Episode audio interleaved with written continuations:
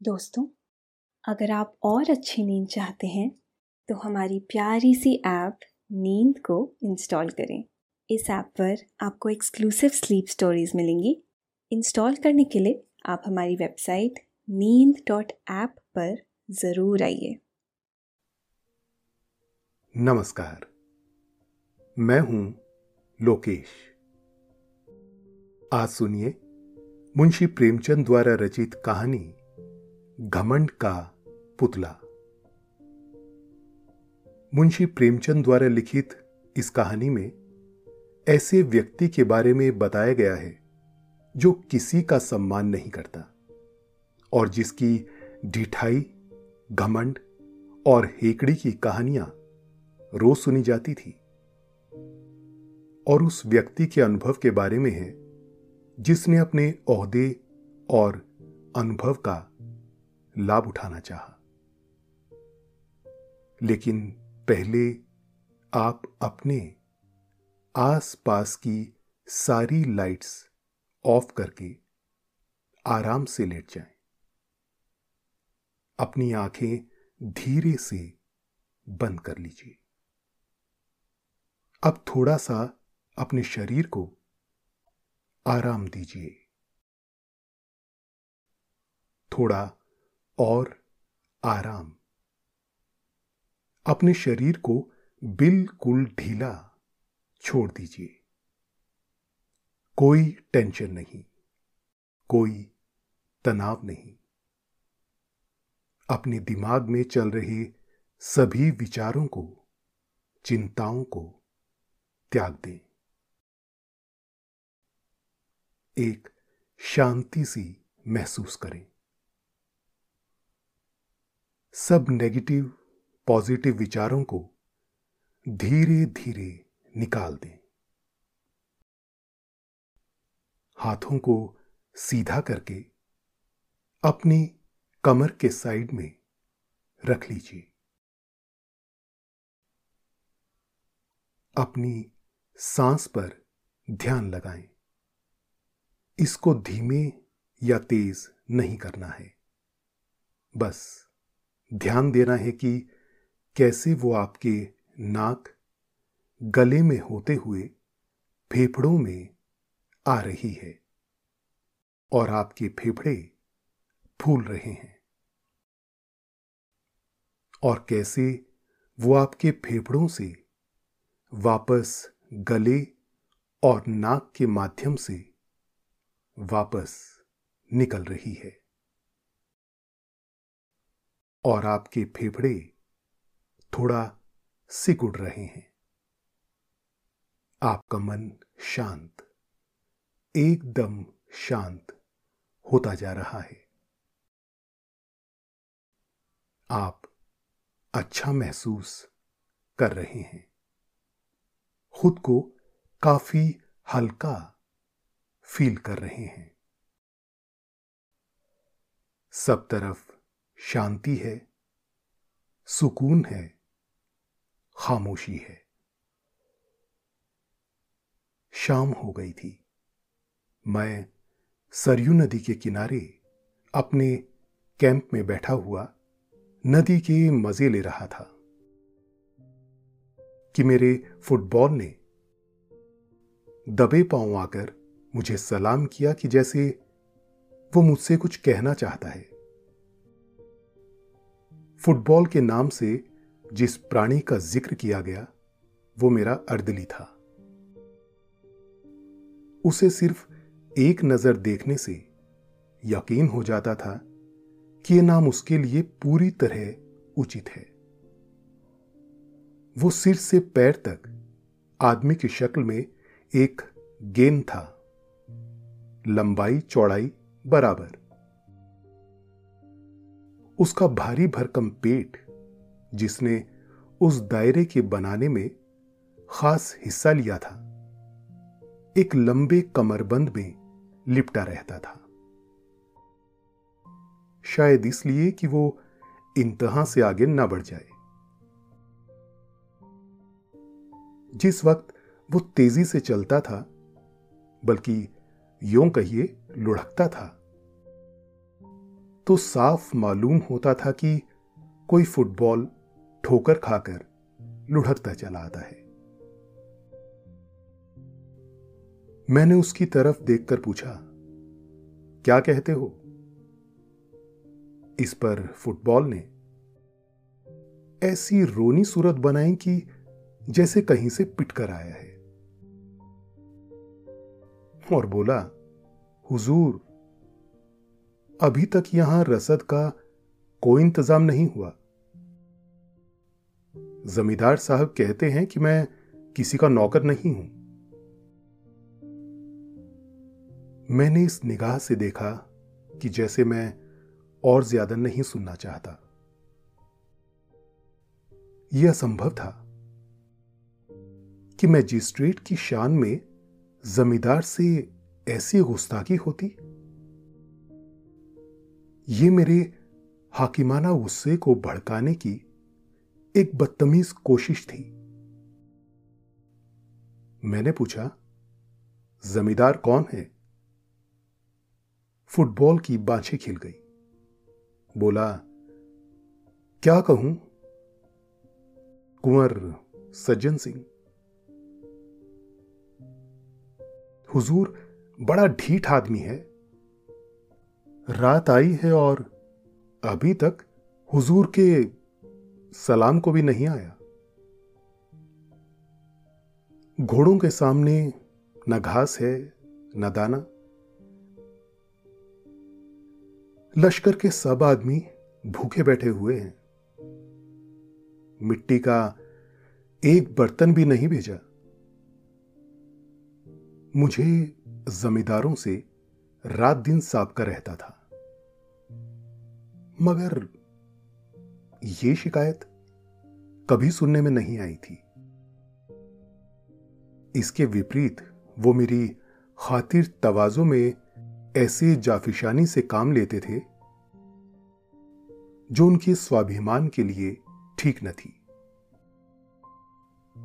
उसमें दिल खोलकर आतिथ्य सत्कार करने का भाव तनिक भी न होता था।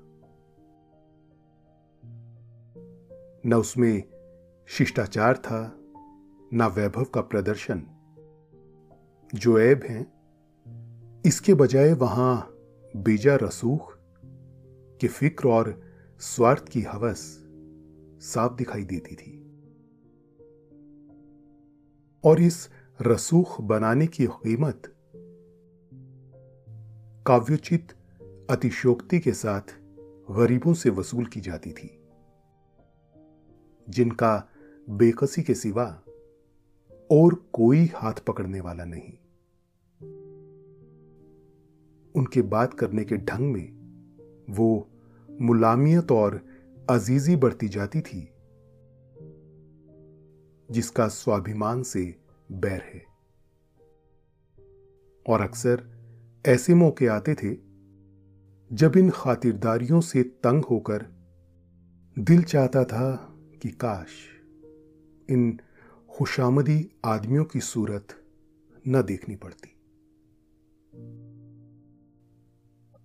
मगर आज फुटबॉल की जबान से ये कैफियत सुनकर मेरी जो हालत हुई, उसने साबित कर दिया कि रोज रोज की खातिरदारियों और मीठी मीठी बातों ने मुझ पर असर किए बिना नहीं छोड़ा था। मैं ये हुक्म देने ही वाला था कि कुंवर सज्जन सिंह को हाजिर करो। कि एकाएक मुझे ख्याल आया, इन मुफ्तखोर चपड़ासियों के कहने पर एक प्रतिष्ठित आदमी को अपमानित करना न्याय नहीं है। मैंने अर्दली से कहा, बनियों के पास जाओ, नकद दाम देकर चीज़ें लाओ और याद रखो कि मेरे पास कोई शिकायत ना आए। अर्दली दिल में मुझे कोसता हुआ चला गया। मगर मेरे आश्चर्य की कोई सीमा न रही।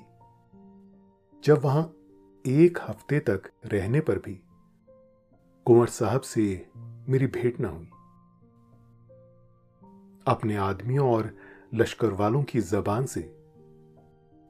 कुंवर साहब की ढिठाई, घमंड और हेकड़ी की कहानियाँ रोज सुनता। और मेरे दुनिया देखे हुए पेशकार ने ऐसे अतिथि सत्कार शून्य गाँव में पड़ाव डालने के लिए मुझे कई बार इशारों से समझाने बुझाने की कोशिश की। गालिबन, मैं पहला आदमी था। जिससे यह भूल हुई थी। और अगर मैंने ज़िले के नक्शे के बदले लश्कर वालों से अपने दौरे का प्रोग्राम बनाने में मदद ली होती तो शायद इस अप्रिय अनुभव की नौबत ना आती। लेकिन कुछ अजब बात थी कि कुंवर साहब को भला बुरा कहना मुझ पर उल्टा असर डालता था। यहाँ तक कि मुझे उस आदमी से मुलाकात करने की इच्छा पैदा हुई, जो सर्वशक्तिमान अफसरों से इतना ज़्यादा अलग थलग रह सकता है। सुबह का वक्त था।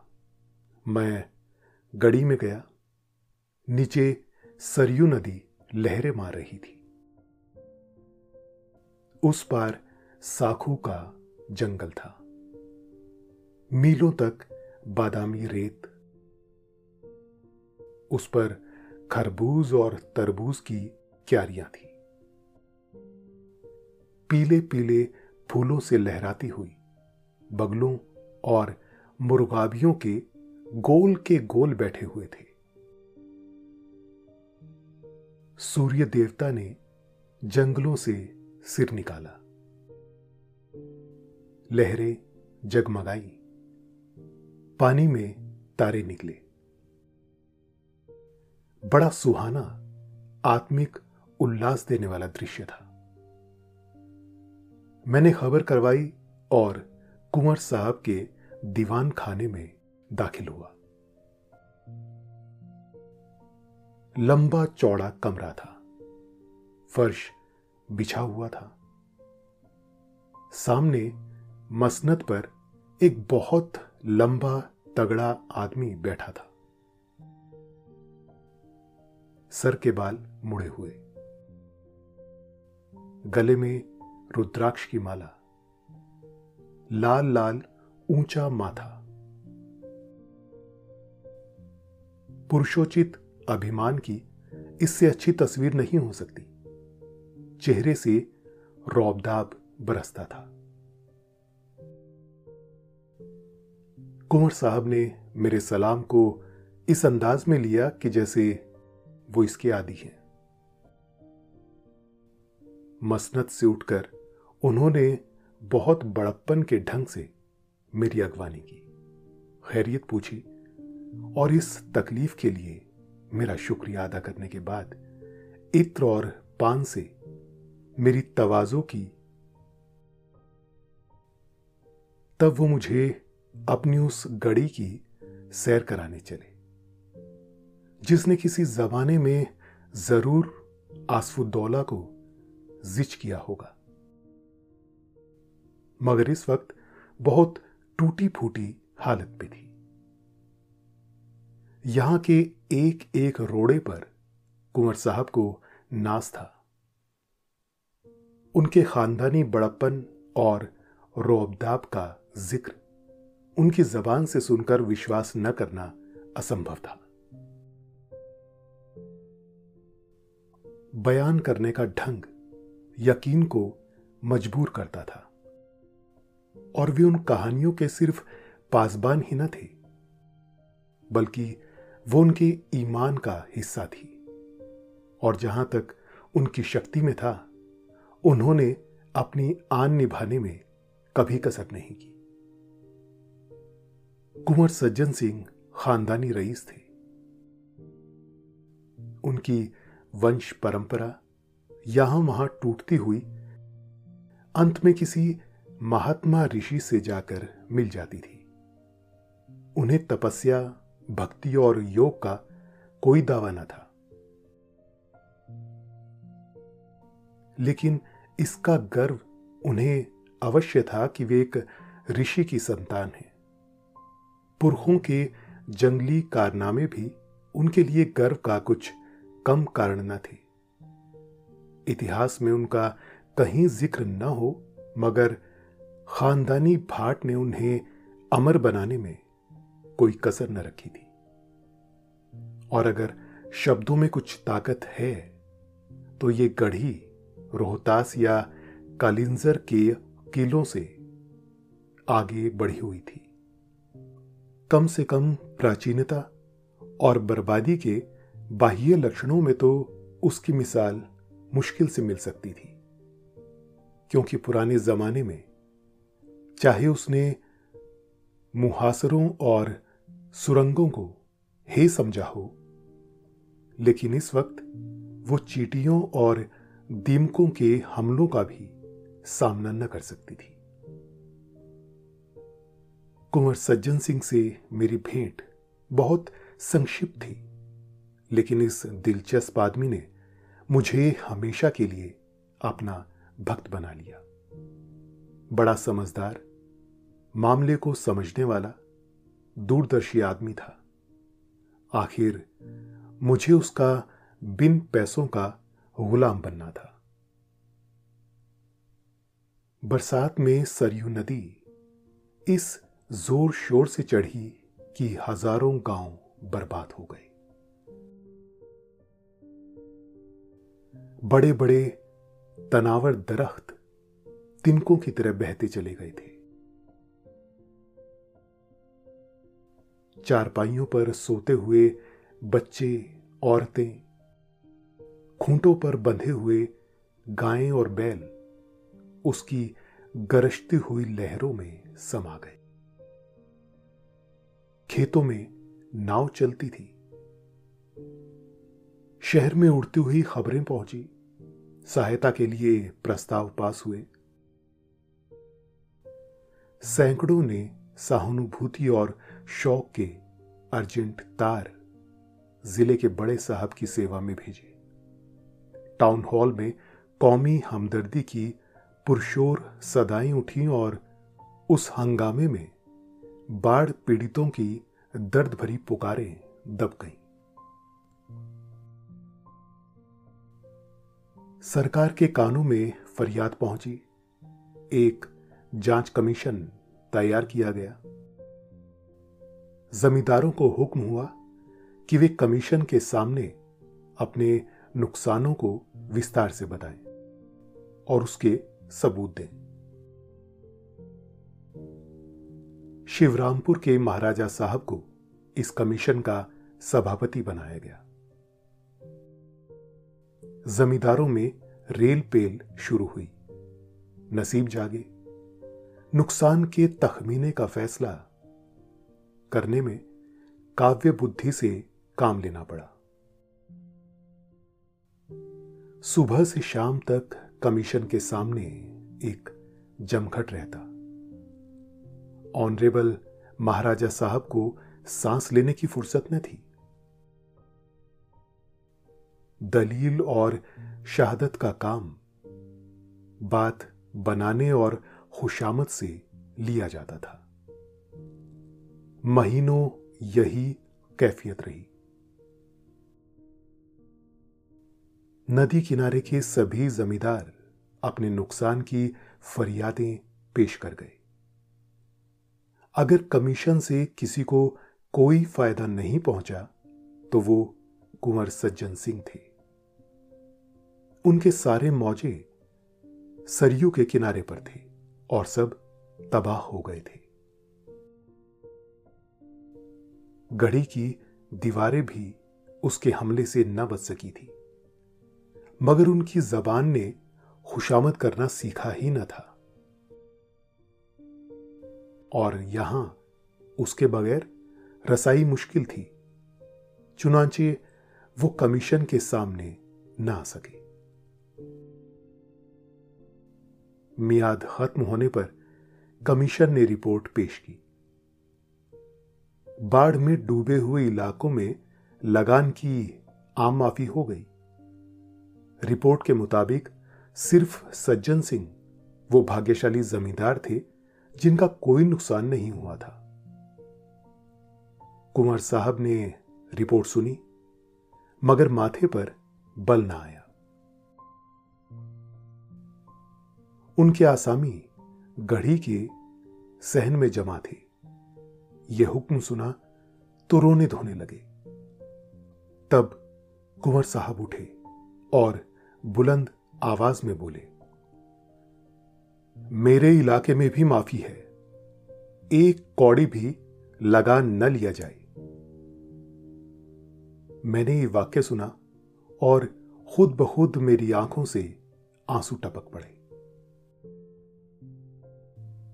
बेशक ये वो आदमी है जो हुकूमत और अख्तियार के तूफ़ान में जड़ से उखड़ जाए मगर झुकेगा नहीं।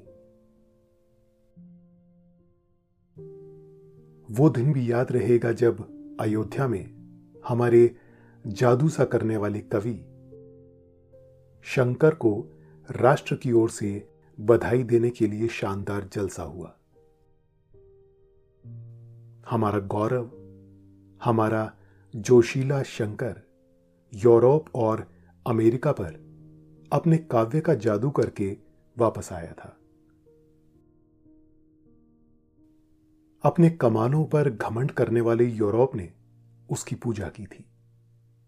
उसकी भावनाओं ने ब्राउनिंग और शैली के प्रेमियों को भी अपनी वफा का पाबंद न रहने दिया। उसकी जीवन सुधा से यूरोप के प्यासे जी उठे। सारे सभ्य संसार ने उसकी कल्पना की उड़ान के आगे सिर झुका दिए। उसने भारत को यूरोप की निगाहों में, अगर ज़्यादा नहीं तो यूनान और रोम के पहलू में बिठा दिया था। जब तक वो यूरोप में रहा, दैनिक अखबारों के पन्ने उसकी चर्चा से भरे रहते थे। यूनिवर्सिटीज और विद्वानों की सभाओं ने उस पर उपाधियों की मूसलाधार वर्षा कर दी। सम्मान का वो पदक, जो यूरोप वालों का प्यारा सपना और ज़िंदा आरज़ू है, वो पदक हमारे ज़िंदा दिल शंकर के सीने पर शोभा दे रहा था। और उसकी वापसी के बाद उन्हीं राष्ट्रीय भावनाओं के प्रति श्रद्धा प्रकट करने के लिए हिंदुस्तान के दिल और दिमाग अयोध्या में जमा थे। इसी अयोध्या की गोद में श्री रामचंद्र खेलते थे। और यहीं उन्होंने महर्षि वाल्मीकि की जादू भरी लेखनी की प्रशंसा की थी। उसी अयोध्या में हम अपने मीठे कवि शंकर पर अपनी मोहब्बत के फूल चढ़ाने आए थे। इस राष्ट्रीय कर्तव्य में सरकारी हुक्काम भी बड़ी उदारतापूर्वक हमारे साथ सम्मिलित थे। शंकर ने शिमला और दार्जिलिंग के फरिश्तों को भी अयोध्या में खींच लिया था। अयोध्या को बहुत इंतज़ार के बाद यह दिन देखना नसीब हुआ। जिस वक्त शंकर ने उस विराट पंडाल में पैर रखा, हमारे हृदय राष्ट्रीय गौरव और नशे से मतवाले हो गए। ऐसा महसूस होता था कि हम उस वक्त किसी अधिक पवित्र, अधिक प्रकाशवान दुनिया के बसने वाले हैं।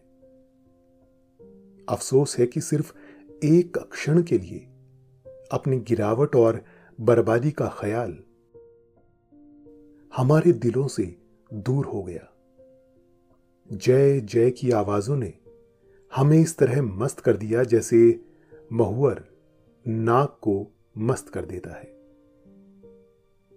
एड्रेस पढ़ने का गौरव मुझको प्राप्त हुआ था। सारे पंडाल में खामोशी छाई हुई थी। जिस वक्त मेरी जबान से ये शब्द निकले, ए राष्ट्र के नेता, ए हमारे आत्मिक गुरु, हम सच्ची मोहब्बत से तुम्हें बधाई देते हैं और सच्ची श्रद्धा से तुम्हारे पैरों पर सिर झुकाते हैं। यकायक मेरी निगाह उठी और मैंने एक हष्ट पुष्ट हैकड़ आदमी को तालुकेदार की कतार से उठकर बाहर जाते देखा। ये कुंवर सज्जन सिंह थे। मुझे कुंवर साहब की ये बेमौका हरकत, जिसे अशिष्टता समझने में कोई बाधा नहीं है, बुरी मालूम हुई। हज़ारों आँखें उनकी तरफ़ हैरत से उठी। जलसे के खत्म होते ही मैंने पहला काम जो किया, वो कुंवर साहब से इस चीज़ के बारे में जवाब तलब करना था। मैंने पूछा क्यों साहब? आपके पास इस बेमौका हरकत का क्या जवाब है? सज्जन सिंह ने गंभीरता से जवाब दिया। आप सुनना चाहें तो जवाब दूँ। शौक से फरमाइए। अच्छा तो सुनिए, मैं शंकर की कविता का प्रेमी हूँ। शंकर की इज़्ज़त करता हूँ, शंकर पर गर्व करता हूँ। शंकर को अपने और अपनी कौम के ऊपर एहसान करने वाला समझता हूँ। मगर उसके साथ ही उन्हें अपना आध्यात्मिक गुरु मानने या उनके चरणों में सिर झुकाने के लिए तैयार नहीं हूँ। मैं आश्चर्य से उसका मुँह ताकता रह गया। यह आदमी नहीं, घमंड का पुतला है। देखें। यह सिर कभी झुकता है या नहीं?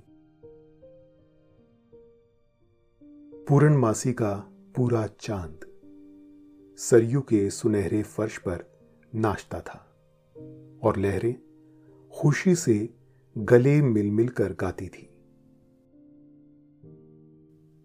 फागुन का महीना था। पेड़ों में कोपले निकली थी और कोयल कूकने लगी थी। मैं अपना दौरा करके सदर लौटता था। रास्ते में कुंवर सज्जन सिंह से मिलने का चाव मुझे उनके घर तक ले गया, जहाँ अब मैं बड़ी बेतकल्लुफी से आता जाता था। मैं शाम के वक्त नदी की सैर को चला। वो प्राणदायिनी हवा, वो उड़ती हुई लहरें, वो गहरी निस्तब्धता। सारा दृश्य एक आकर्षक सुहाना सपना था। चाँद के चमकते हुए गीत से जिस तरह लहरें झूम रही थी, उसी तरह मीठी चिंताओं से दिल उमड़ा आता था। मुझे ऊँचे कगार पर एक पेड़ के नीचे कुछ रोशनी दिखाई दी। मैं ऊपर चढ़ा। वहाँ बरगद की घनी छाया में धुनी जल रही थी। उसके सामने एक साधु पैर फैलाए, बरगद की एक मोटी जटा के सहारे लेटे हुए थे। उनका चमकता हुआ चेहरा आग की चमक को लजाता था। नीचे तालाब में कमल खिला हुआ था। उनके पैरों के पास एक दूसरा आदमी बैठा हुआ था। उसकी पीठ मेरी तरफ़ थी। वो साधु के पैरों पर अपना सिर रखे हुए था। पैरों को चूमता था और आँखों से लगाता था। साधु अपने दोनों हाथ उसके सिर पर रखे हुए थे कि जैसे वासना, धैर्य और संतोष के आंचल में आश्रय ढूंढ रही हो। भोला लड़का माँ बाप की गोद में आ बैठा हो। एकाएक वो झुका हुआ सर उठा और मेरी निगाह उसके चेहरे पर पड़ी। मुझे सकता सा हो गया। ये कुंवर सज्जन सिंह थे। वो सर जो झुकना न जानता था, इस वक्त ज़मीन छू रहा था। वो माथा, जो एक ऊँचे मनसबदार के सामने न झुका, जो एक प्रतापी, वैभवशाली महाराज के सामने न झुका, जो एक बड़े देशप्रेमी कवि और दार्शनिक के सामने न झुका। इस वक्त एक साधु के कदमों पर गिरा हुआ था। घमंड वैराग्य के सामने सिर झुकाए खड़ा था। मेरे दिल में इस दृश्य से भक्ति का एक आवेग पैदा हुआ। आँखों के सामने से एक पर्दा सा हटा और कुंवर सज्जन सिंह का आत्मिक स्तर दिखाई दिया। मैं कुंवर साहब से लिपट गया और बोला, मेरे दोस्त, मैं आज तक तुम्हारी आत्मा के बड़प्पन से बिल्कुल बेखबर था। आज तुमने मेरे हृदय पर उसको अंकित कर दिया कि वैभव और प्रताप, कमाल और शोहरत, ये सब घटिया चीज़ें हैं, भौतिक चीज़ें हैं। वासनाओं में लिपटे हुए लोग इस योग्य नहीं कि हम उनके सामने भक्ति से सिर झुकाएँ। वैराग्य और परमात्मा से दिल लगाना ही वे महान गुण हैं, जिनकी ड्योढ़ी पर बड़े बड़े वैभवशाली और प्रतापी लोगों के सिर भी झुक जाते हैं। यही वो ताकत है जो वैभव और प्रताप को घमंड की शराब के मतवालों को और जड़ाऊ मुकुट को अपने पैरों पर गिरा सकती है। एक तपस्या के एकांत में बैठने वाली आत्माओं, तुम धन्य हो कि घमंड के पुतले भी पैरों की धूल को माथे पर लगाते हैं। कुंवर सज्जन सिंह ने मुझे छाती से लगाकर कहा, मिस्टर वागले आज आपने मुझे सच्चे गर्व का रूप दिखा दिया। और मैं कह सकता हूँ कि सच्चा गर्व सच्ची प्रार्थना से कम नहीं। विश्वास मानिए, मुझे इस वक्त ऐसा मालूम होता है कि गर्व में भी आत्मिकता को पाया जा सकता है। आज मेरे सिर में गर्व का जो नशा है, वो कभी नहीं था। कुंवर सज्जन सिंह वास्तव में ही एक अच्छा व्यक्ति था। कहानी सुनकर आपको भी बहुत अच्छा लग रहा है। आप भी बहुत शांत महसूस कर रहे हैं। आपकी आँखें धीरे धीरे बंद हो रही है। आप बहुत रिलैक्स्ड हैं। आपकी आँखें भारी हो रही हैं। आप सोना चाहते हैं। अब आप नींद के आगोश में समाते चले जा रहे हैं। समाते चले जा रहे हैं।